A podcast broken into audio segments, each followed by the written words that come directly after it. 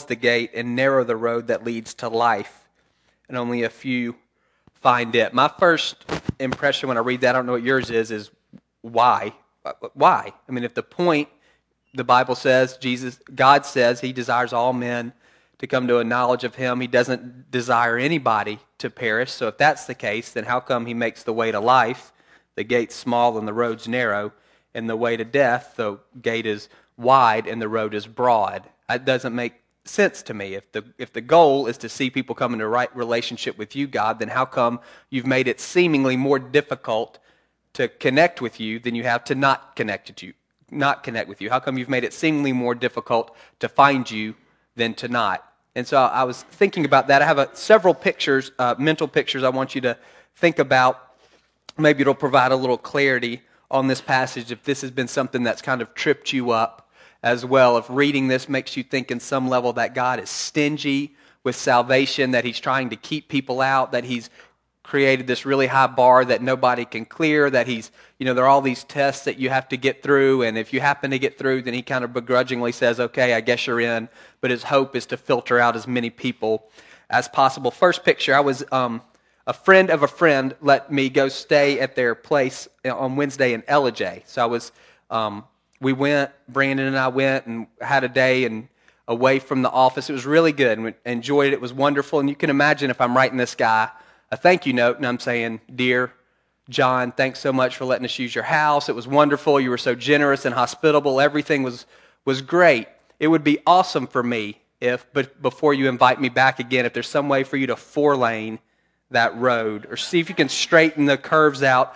a little bit. I got a little motion sick driving through. Your, your driveway is gravel. It'd be great if you could pave that as well. See about some of the red lights going up 575. It takes a yeah, of course no, no. He didn't ha- he didn't owe me anything. He, ch- he, he freely says, "Hey, come stay in my house." And who am I to gripe about the way to get there? He doesn't owe me anything. J- John, Jesus says this in John 14. In my Father's house are many rooms. If it were not so, I would, not ha- I would have told you.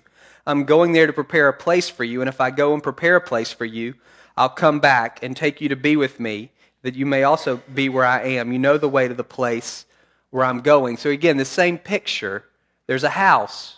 God has a house, and Jesus preparing a place for us, and any road to that house is an expression of His grace. He doesn't have to invite any of us in. So if the road is broad, or if it's narrow, or if it's uphill, or if it's downhill, if it's curvy, or if it's straight, or if it's paved, or if it's like none of that matters. All of it is an expression of grace. God was under no compulsion, He was under no obligation to invite any of us into His house. Bible very clearly teaches the wages of sin is death, and all of us have sinned and fallen short of the glory of God. What we deserve is to die. And so any invitation to life, by definition, is an, is an invitation from a posture of grace. And again, for us to gripe about the road comes across as a bit petty and ungrateful. Again, he's chosen to, to, to make a way for us to come into his house, if you will, to enter into a relationship with him and it's pretty small minded of us to gripe about the way he has chosen to do that. A different picture, this idea of the gate being small. If you can imagine, maybe not a, a, a wall, maybe more than a fence. The gate is small by necessity. It's only it's one person wide. That's the width of the gate because Jesus is the only one who is able to. Hold on. I'm just going to wait a second you want me to switch microphones? You're not a sound guy. I'll switch it. Hey, there's a sound guy who was supposed to have the day off. Perfect. Now we're good. Maybe it was me.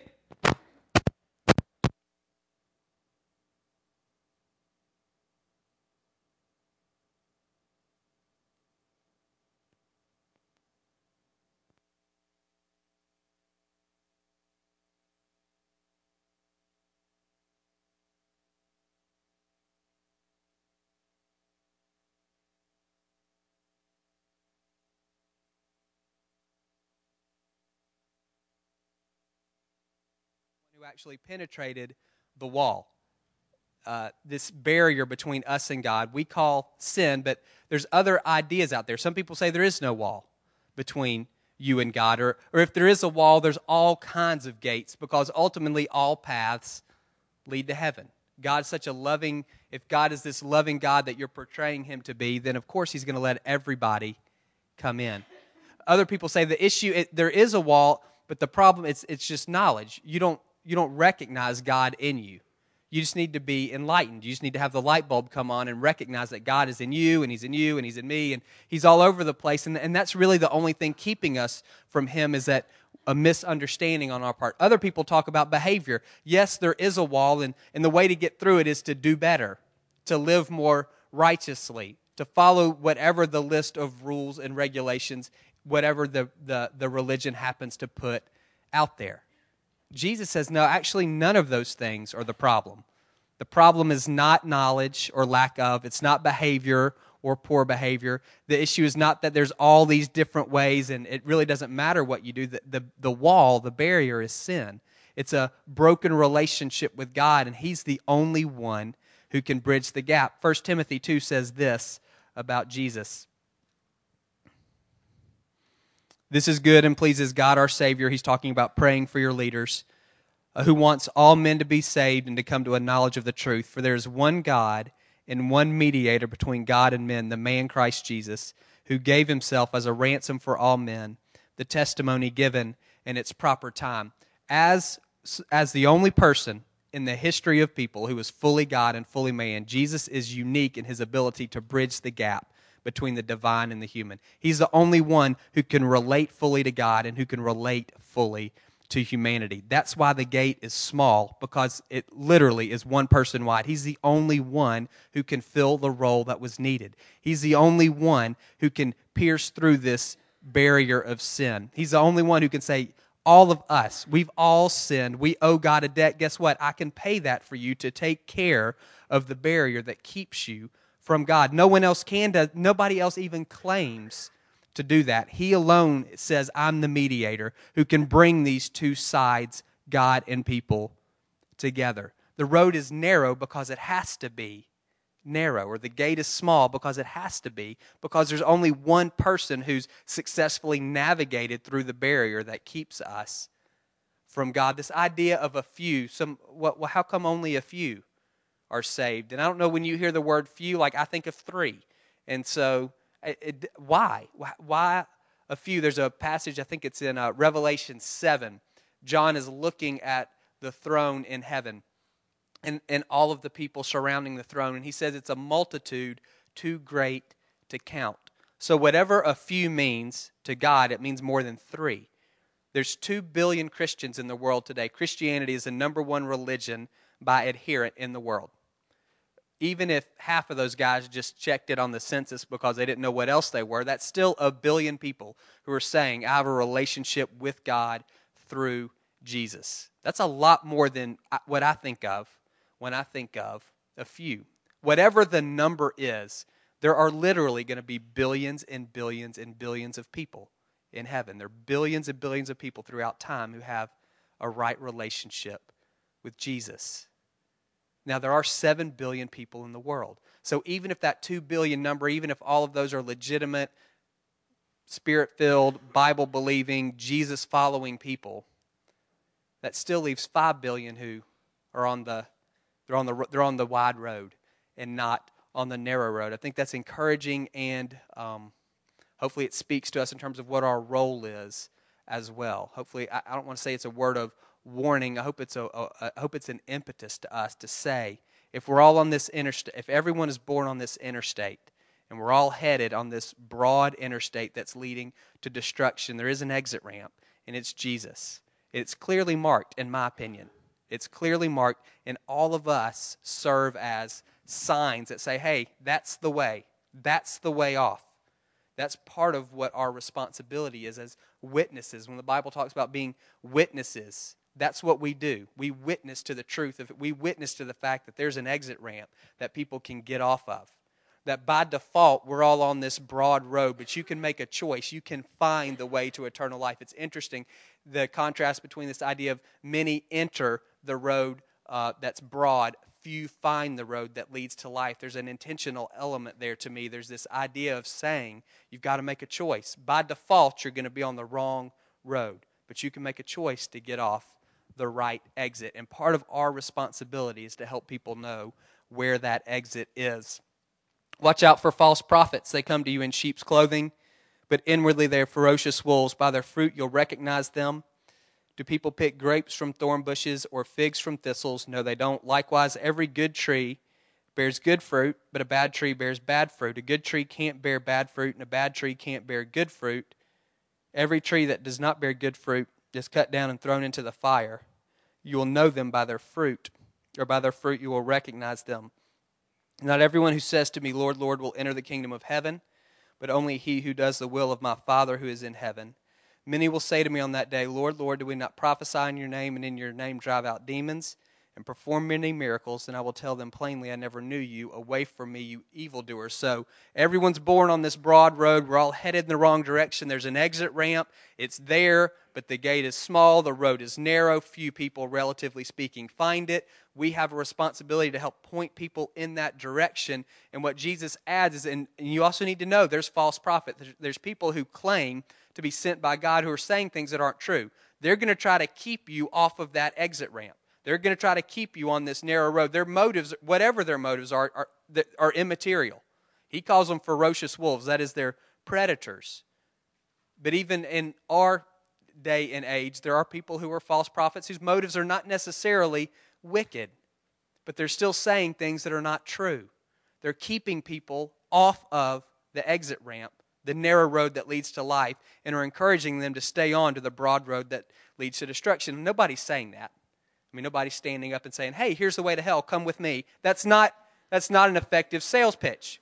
But what they are saying is, you know what? It doesn't really matter what you believe as long as you believe it sincerely enough.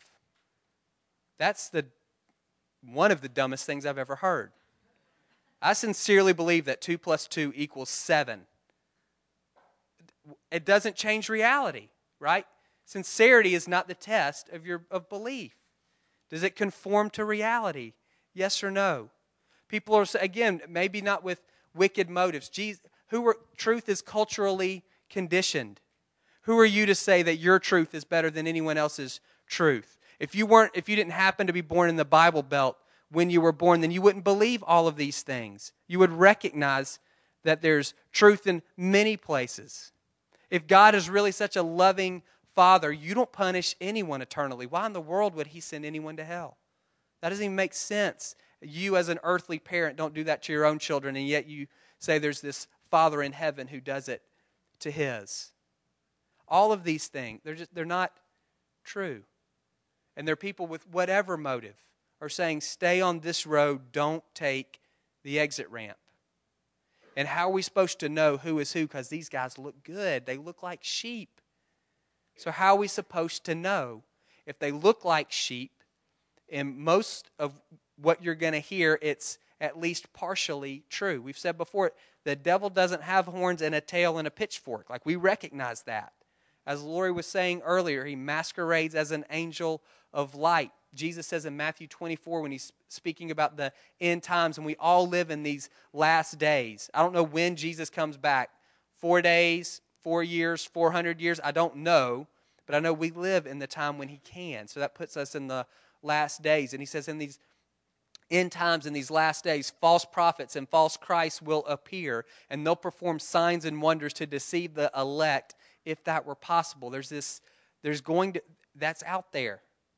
They're, they're competing claims to what is it to who God is and what he expects of us and how we're to relate to him and what our problem is and how that problem is dealt with. Uh, they're competing claims for all of that.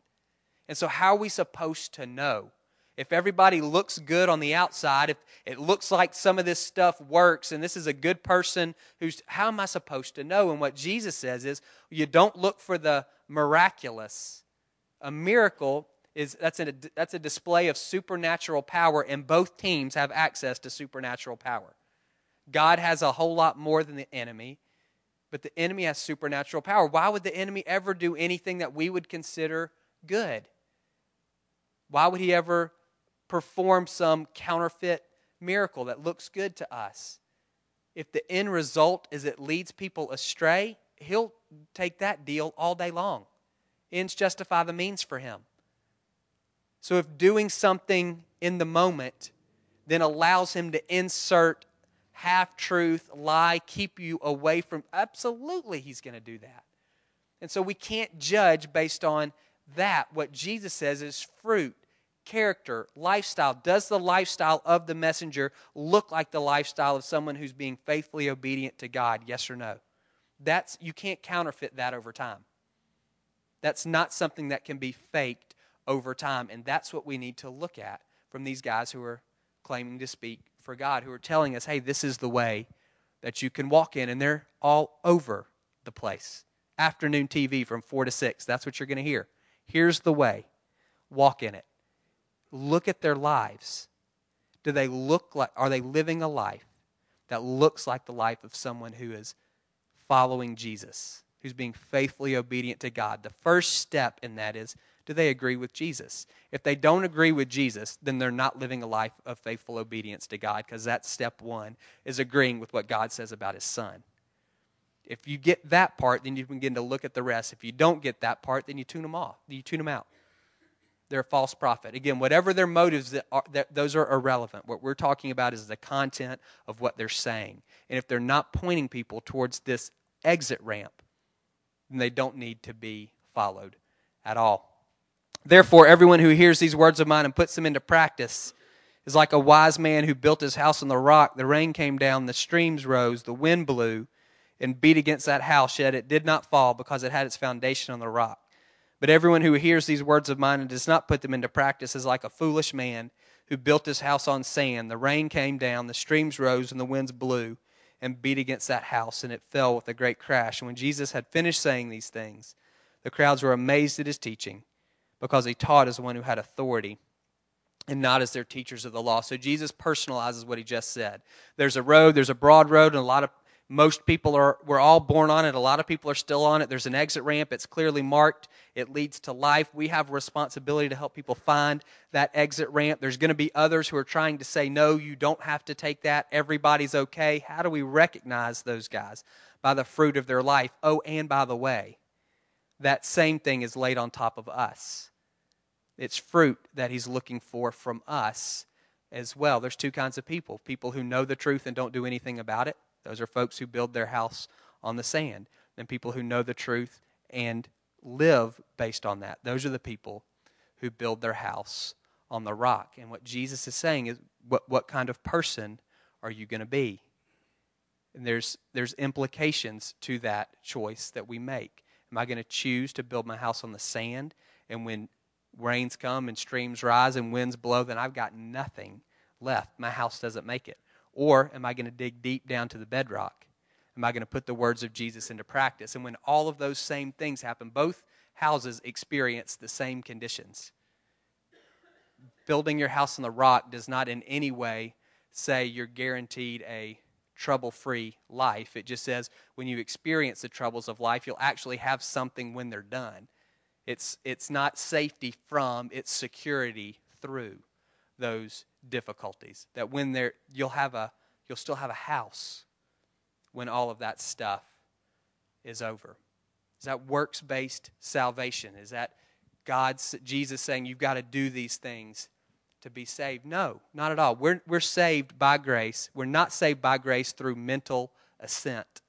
We're not saved by grace through knowledge. We're not saved by grace through being able to properly take a Bible competency exam. We're saved by grace through trust. And trust always results in action every time.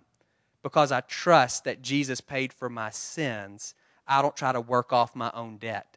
I don't put myself in, make myself do penance every time I mess up because I trust that Jesus has paid for my sins. Because I trust that God is a good father, I can follow where he leads me, even if I don't know where it is, because I know ultimately he has my best at heart.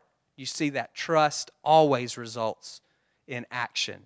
And we're saved by, by grace through trust. That's what Jesus is talking about. If you believe the things that I'm saying, then live like it. There's, there's, there's, a, There should be a course. We, we've, the whole sermon is about heart.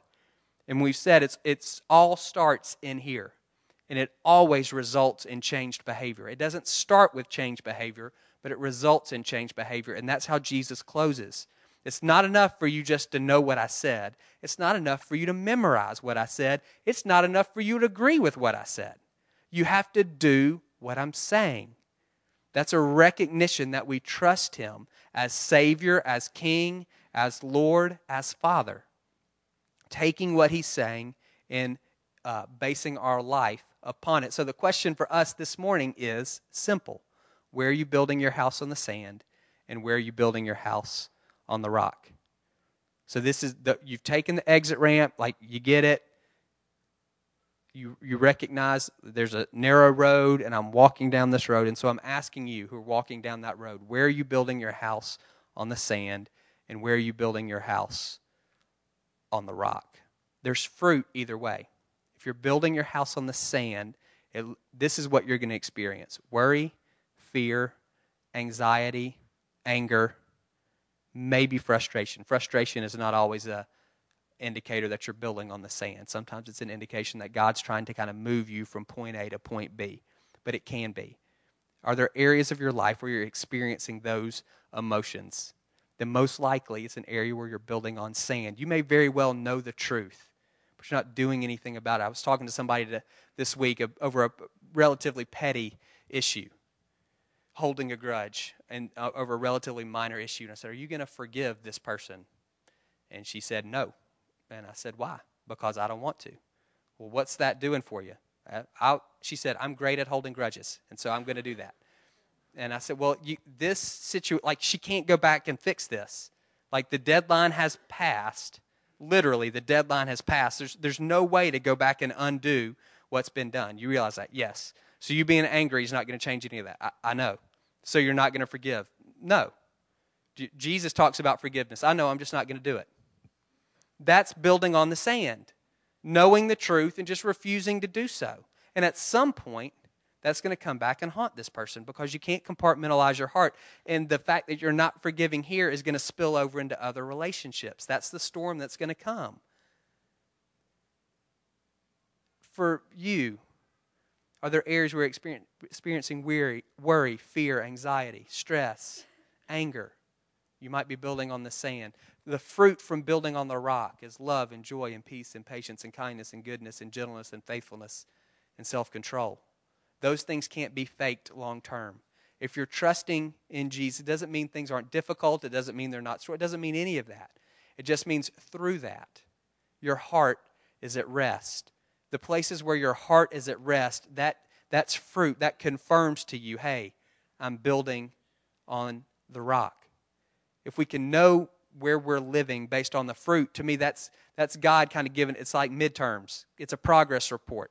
You can look at the fruit and know ultimately what are you building on? What's the foundation? And so take a moment and look. I was thinking of three areas, and we're going to close with this. One is family next couple of weeks. A lot of you will be spending time with your family. For some people, that's awesome, and for some of you, it's awful. And whichever that happens to be, what's going on in here? For some of you, um, you've been in the shower and you have a bar soap and you hold it too tight. You know, it comes out and it lands on your toe and it hurts. And that's what some of us do to the people in our life. We, we so want what's right for them and what's best for them, and we can see the way that they're going, and it's not good, and we squeeze too tight and we wind up losing them. That's most like you're building on the sand at that point. You're not trusting God. Some of you, your children are a point of transition. They're going from elementary school to middle school or middle school to high school, or there's some transition going on. And it's very difficult as parents to trust God in those moments of transit. It's like we're in this tunnel and we can't see what's on the other side. And it's the temptation for all of us is to grab on tighter. That's building on sand with the best of motives it's building on sand. I've got to learn how to trust God with a 12 year old daughter and a three year old son and everything in between. What does that look like for me to build my parenting on the rock? For some of you, it's someone you're connected to who doesn't know the Lord and you so want them to, and you're pressing. Relax. Trust God with their salvation. You can't make anybody take the exit ramp. They're responsible for their response to the Lord. Pray. Be a channel of grace. But you can't force anybody. You can't argue them in. You can't, you, it doesn't work that way. If you argue them in, somebody else can argue them out. You want their decision to follow Jesus to be based on revelation from Him, based on conviction from Him, not based on the fact that you came up with the great argument or because you wore them down over time or any of those kinds of things. Employment. Some maybe you're considering a job change or a career change. Are, in your professional life, are you building on sand? Or are you building on the rock? Are you chasing something? Are you chasing money or a promotion? Are you chasing um, accolades? Do you need to be noticed? Those types of things. That's building on the sand. Your identity is not based on any of those things, it's based on what God says about you and your relationship with Him. That's building on the rock. And then those other things are fine if they come, but you don't have to have them. So, eh, professionally, sand or rock. And then as we kind of head into Christmas, another one that comes up is finances sand or rock. Is it a, port, is it a, a place of stress and anxiety for you financially? Are you trusting God in those places to provide for you? The reality is what it is whatever that debt is. Uh, all of that, that's, that's real, that's objective, that's the data. Building on the rock doesn't change that. That storm is there. But what it does change is your perspective through it one of trusting Him to be your provider, trusting Him to take care of you. Doesn't mean that you don't have hard choices to make, it just means you recognize that somebody's walking with you through that versus you feeling like you got to get out of debt on your own or feeling like you've got to take care of your family for the future on your own or you've got to be able to figure out what no there's that's building on the sand. You know the truth that god is a provider but you're not trusting him to be that for you. Let's pray.